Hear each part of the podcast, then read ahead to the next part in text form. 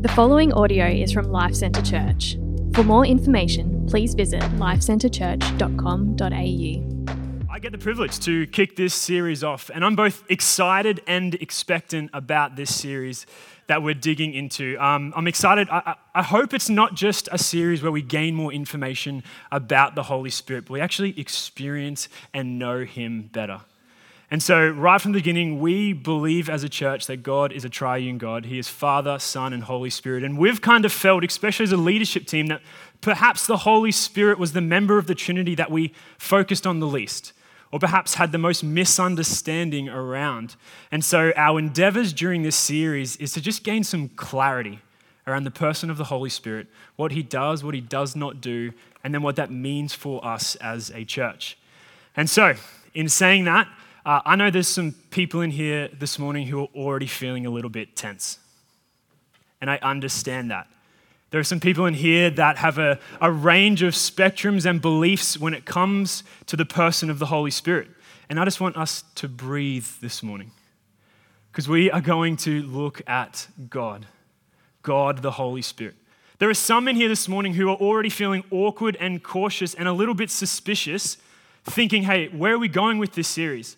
And if we spend the whole time just focusing on the Holy Spirit, we're going to end up down the road of charismania. And there are some people in here on the other side of the spectrum who, as soon as they heard that we were doing a series on the Holy Spirit, it was like, yeah, it's about time the Holy Ghost broke out in this place and we all spoke in tongues and levitated. And I just want to let you know, neither of those things are going to happen. So we can just breathe this morning. And I also understand that there are people who have experienced real abuse and misrepresentation because of people who have used the name of the Holy Spirit in an unbiblical way.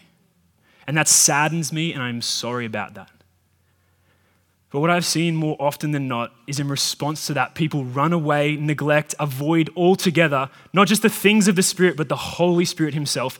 And I think that is an even greater tragedy because we need the Holy Spirit for life and godliness. And we need the Holy Spirit to do all things for the glory of Christ and to know God. And so I want to assure you this morning we are never going to be a church that lines you up at the front and pushes you down. We're not going to be a church where we're going to start calling Kylam an apostle. And we are, I know as much as he desires that. but that, and we're probably never going to have a microphone up the front for anybody just to come up and prophesy. We're not going to be that kind of church. But we do believe that God is a miraculous God, that He is a powerful God. We believe that God does signs and wonders in and through the body of believers, the church of Jesus Christ. We believe that God can do things that we can't even imagine. And so, that, what that means is sometimes we're going to experience and we are going to see things that we don't understand. We believe that God will never contradict himself or his word, but will often contradict what we think he should and shouldn't do, what we think he can and can't do.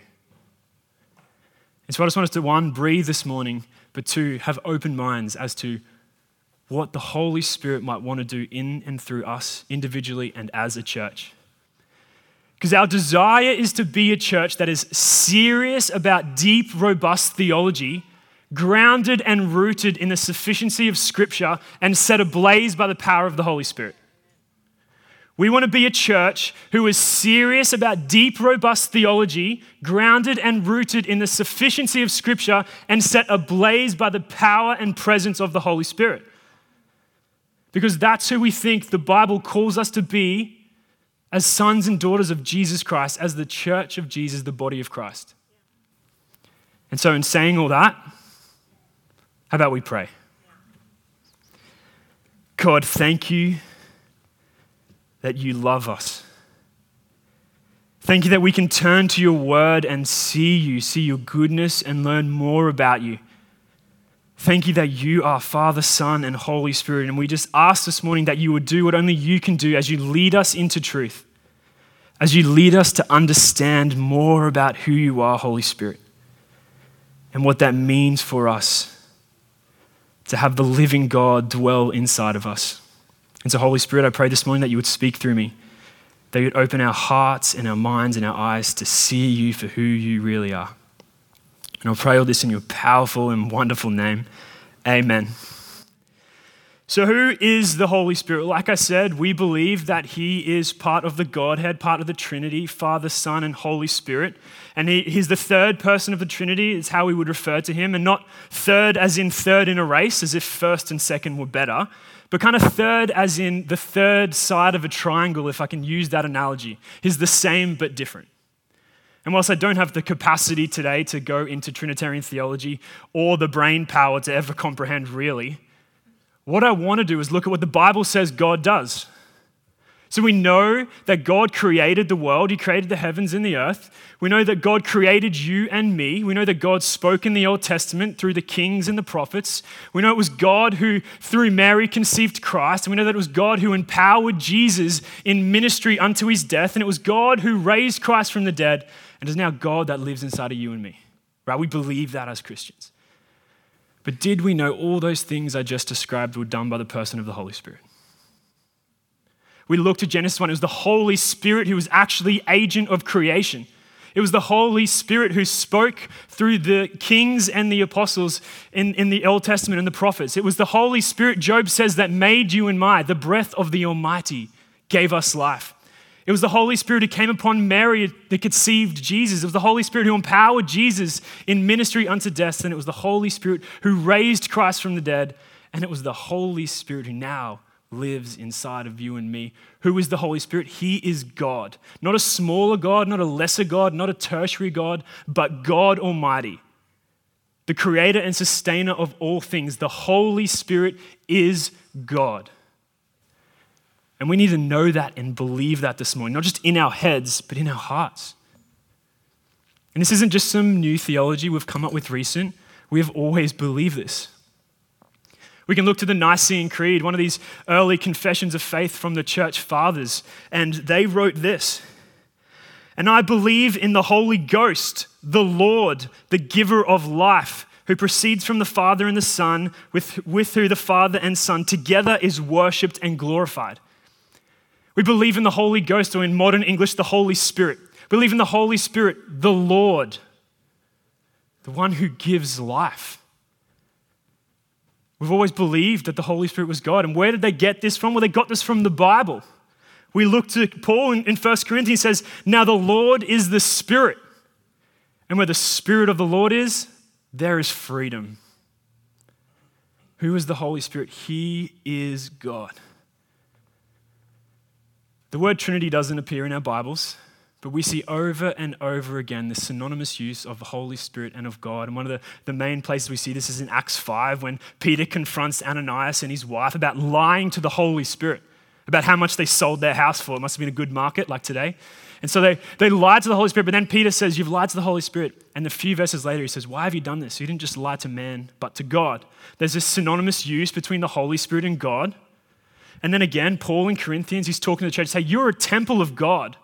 And then three chapters later, he says, You're a temple of the Holy Spirit.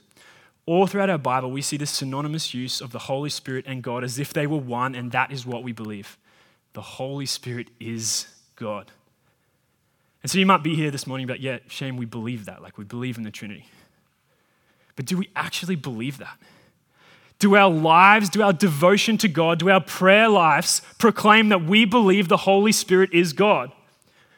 Or we just pushed him off to some peripheral role in our faith that every now and again we'll reach out to him when we think we need him for something that he does? We need the Holy Spirit more than anything. He is the power and presence of God in our lives and in the lives of the church. So the Holy Spirit is God, but he's also a person. And not a person as in you and I, but as in a person of the Trinity. And what I mean by that is he has personality and he has purpose. He can be lied to, he can be grieved, he can be blasphemed.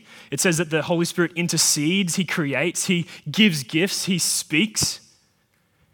He has his own will. He's not some power to be controlled. We read in Acts 13 2 that the Holy Spirit said, Set apart for me Barnabas and Saul for the work which I have called them.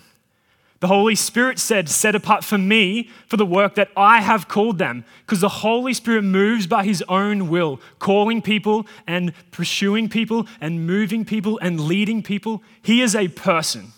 The Holy Spirit is a person. He is the Holy Spirit and He is God. And so we need to know that this morning.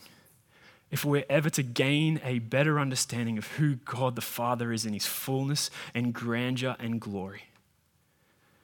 The Holy Spirit is God and He is a person. And so, what does that mean for us? What does that mean for us? Well, I think it's important to know who He is that we might know what He actually does. And whilst I don't have the capacity or the time to go through all of the things that the Holy Spirit has done and continues to do in and through us today and in creation and redemption, I think Michael Bird gives this amazing summary of the work of the Spirit. He says this The Holy Spirit is the workhorse of the Trinity. He is the power of God's presence and the presence of God's power, both in creation and redemption. I love that. That picture that the Holy Spirit is the workhorse of the Trinity. He is the power of God's presence and the presence of God's power, both in creation and redemption. It's the Holy Spirit through whom the will of God is made actualized in this world. And so, if I could illustrate it like this, imagine before creation, the Trinity in their perfect union and communion and love decided upon this glorious redemptive plan. And so the Father decreed to, to make this world on which He would call to Himself into glorious eternity this redeemed humanity, you and I, as a love offering to the Son. And in response, the Son says, I'm willing to pay the price in order to receive and redeem that humanity. And in the midst of that pledge between the Father and the Son, the Holy Spirit steps in and says, I am willing to go and be the power and presence in which that redemptive plan can be made manifest in this world. It is the Holy Spirit, like I said, that came upon Mary to conceive Christ. It's the Holy Spirit who now fills us as believers. And here's a few things that the Holy Spirit does He regenerates, He indwells, He comforts, He teaches. It's the Holy Spirit who illuminates, who leads, who convicts, who produces fruit within us. It's the Holy Spirit who baptizes, who sets free, who ministers, who revives. It's the Holy Spirit who sanctifies, who resurrects, who empowers, who gifts, who purifies. It's the Holy Spirit that points, declares, and glorifies Christ in all things. He is the workhorse of the Trinity. He is the one who applies the works and accomplishments of Christ to our lives. We need the Holy Spirit. We need God more than anything. And we have Him. And so, how can we ever relegate Him to some peripheral role in our life? He isn't some sideline player in the redemptive plans of God. He didn't just jump in in the fourth quarter after Jesus had done all the hard work. No, he is the one who led and empowered Christ to the cross, who raised Christ from the dead, and who now raises us and gives life to our mortal bodies. That's who the Holy Spirit is. That's what the Holy Spirit does. And so we need to see him as God Almighty, the one to be pursued and cherished and adored and loved because he is good and gracious and kind to us. If you want a picture of heaven and earth colliding, it's you. It's the Holy Spirit, God in you. Let's not live as though that's just some theological idea. Let's live as that is reality for those who place their trust in Jesus. You have God, the Holy Spirit, inside of you. And so, I just listed about 63 verbs in which the Holy Spirit does some things, right? He does an amazing amount of things in creation, redemption, and continue off into eternity. But over the next four weeks, we're just going to talk about four of them. So that's all we've got time for. leading into Christmas, and we've got to get back to Jesus. And so, today, settle down. Today, I'm going to just briefly talk about how the Holy Spirit leads us into truth as He illuminates the Word of God and points us to Christ. And then next week, we're going to talk about how the Holy Spirit gives us gifts for the building up and the edification of the body. That should be a good week. So I'd encourage you to come along. And then after that, Kyle will be back and he'll talk about how it's the Holy Spirit who actually regenerates our souls and gives us life. And then we're going to finish this series looking at how the Holy Spirit fills us, what that means, and what that means for us. And so today, I just want to finish by looking at how the Holy Spirit leads us into truth points us to Jesus and illuminates the Word of God to us. And I love this. In Jesus' last few words to his disciples before he heads to the cross, he spends a good chunk of time talking about the Holy Spirit. And so in John chapter 14, we read this If you love me, keep my commands. And I will ask the Father, and he will give you another helper to help you and be with you forever. And then in John 16, 7, he says, Nevertheless, I tell you the truth, it is to your advantage that I go away. For if I do not go away, the helper will not come, but if I go, I will send him to you. So Jesus says, This helper is coming. In fact, it is better for me to leave that I might send the helper, the Holy Spirit, to be with you. And you can just imagine the disciples when Jesus said this, thinking, How is it ever better for you to leave us? Some of us might think, then, how is it better for Jesus to not be here? Well, Jesus could not be everywhere in his physical body. He could be in one place at one time. But when the Holy Spirit came upon the church of Christ at Pentecost, the presence of God could be with all believers at all times in all places. And that was why it was better that Jesus would go, that the Holy Spirit might come. And so the Holy Spirit comes and fills the church of Christ to continue the work of Christ in and through the body of Christ. That's what the Holy Spirit does. He comes and fills the church of Christ to continue, not his own work, the work of Christ in and through you, the body of Christ. And so we need the Spirit to do all things for the glory of Christ, to serve, to love, like Jesus did. And so I, I want to talk about this word here, helper, real quick. I don't always love doing this, but in the Greek, it's this word paraclete. And, and it's often translated helper, but sometimes advocate, sometimes comforter, and sometimes counselor. And as Tim Keller says, it should have been translated greatest friend. And so, what this word is referring to is there is many, many spheres to how the Holy Spirit helps us, advocates, counsels, leads us. In fact, John then uses this same word, paraclete, to describe Jesus in 1 John 2 1.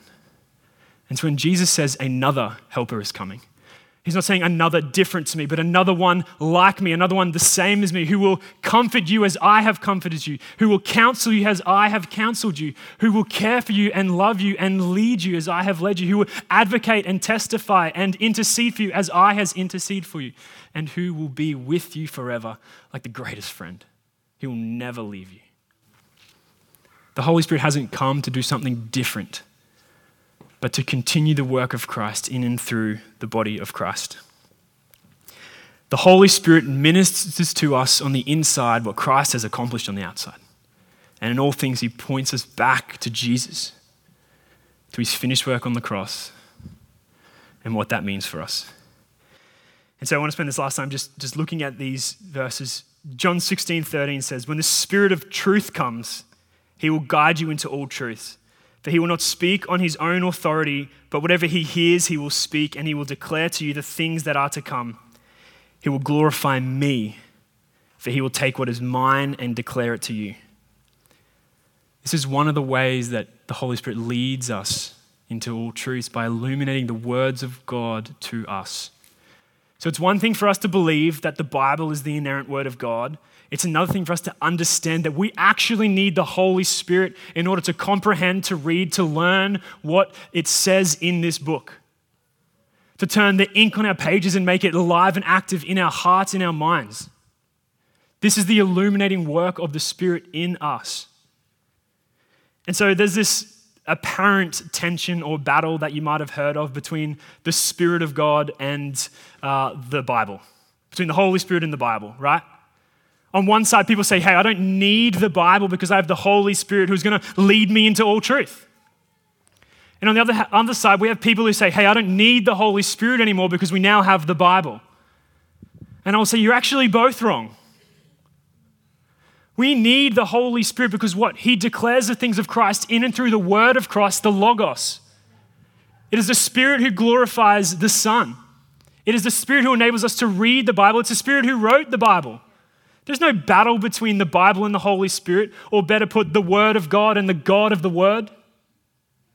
There's no battle there.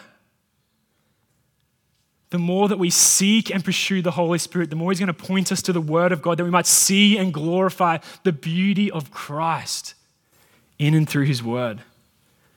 So we need not be afraid of the Holy Spirit. But I wonder do we come to our Bibles like this? Desperate for the Holy Spirit to make it alive to us. Prayerful that the Holy Spirit might reveal the truths of these words to our minds and our hearts.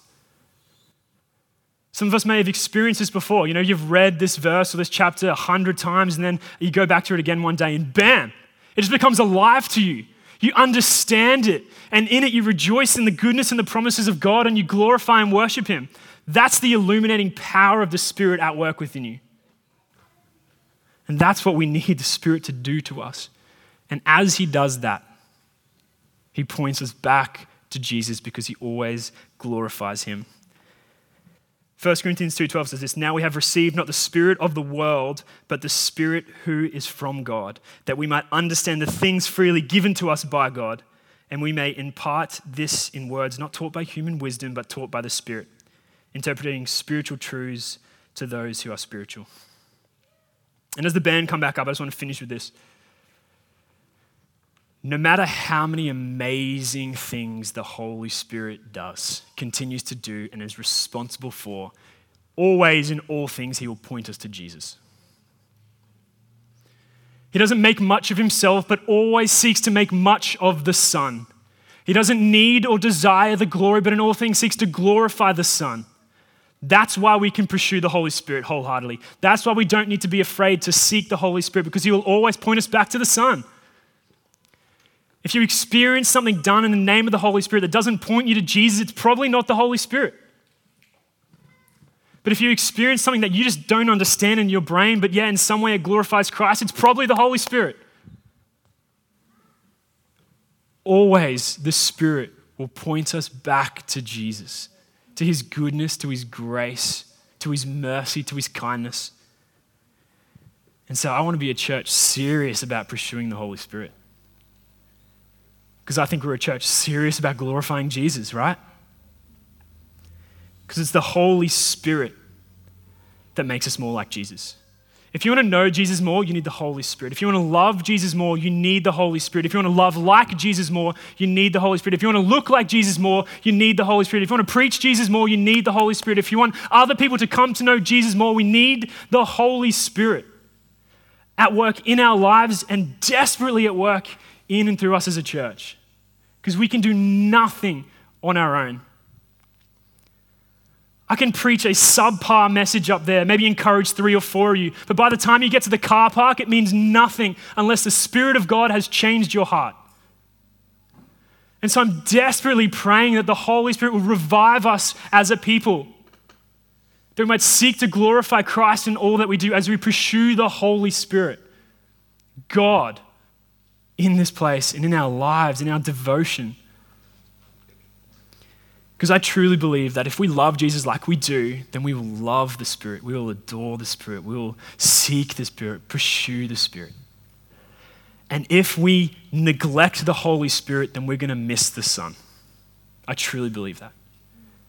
If we neglect God the Holy Spirit, then we are going to miss the glorious wonders of God the Son in all his fullness and grandeur and beauty. And so I want to be a church that is serious about pursuing the things of the Spirit. Not afraid, but serious. A church empowered by God the Holy Spirit, set ablaze by God the Holy Spirit, seeking to love and edify those around us through the power of the Spirit, seeking to serve one another through the power of the Spirit, love one another, our neighbors, preach the gospel to those who don't know Jesus through the wisdom and the power of the Holy Spirit. Because if we focus all of our attention just on the finished work of Christ and not on the ongoing work of the Holy Spirit in and through us, we're only preaching half a gospel. Because it's the Holy Spirit that enabled us to believe in Jesus in the first place. It's the Holy Spirit that made us alive, who brings conviction, who purifies us, who sanctifies us, who makes us more like Jesus. And so let's not be afraid of the Holy Spirit. Let's take back the Holy Spirit from people that have misrepresented him in an unbiblical, ungodly manner. It's like Rosie was praying this morning. We only have one Spirit, there's only one Holy Spirit.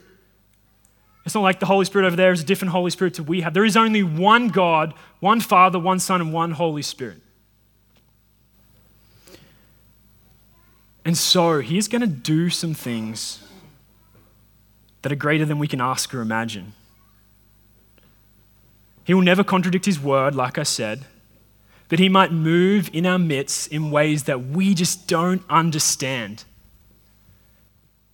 But we should be used to that. I don't understand how the Trinity works.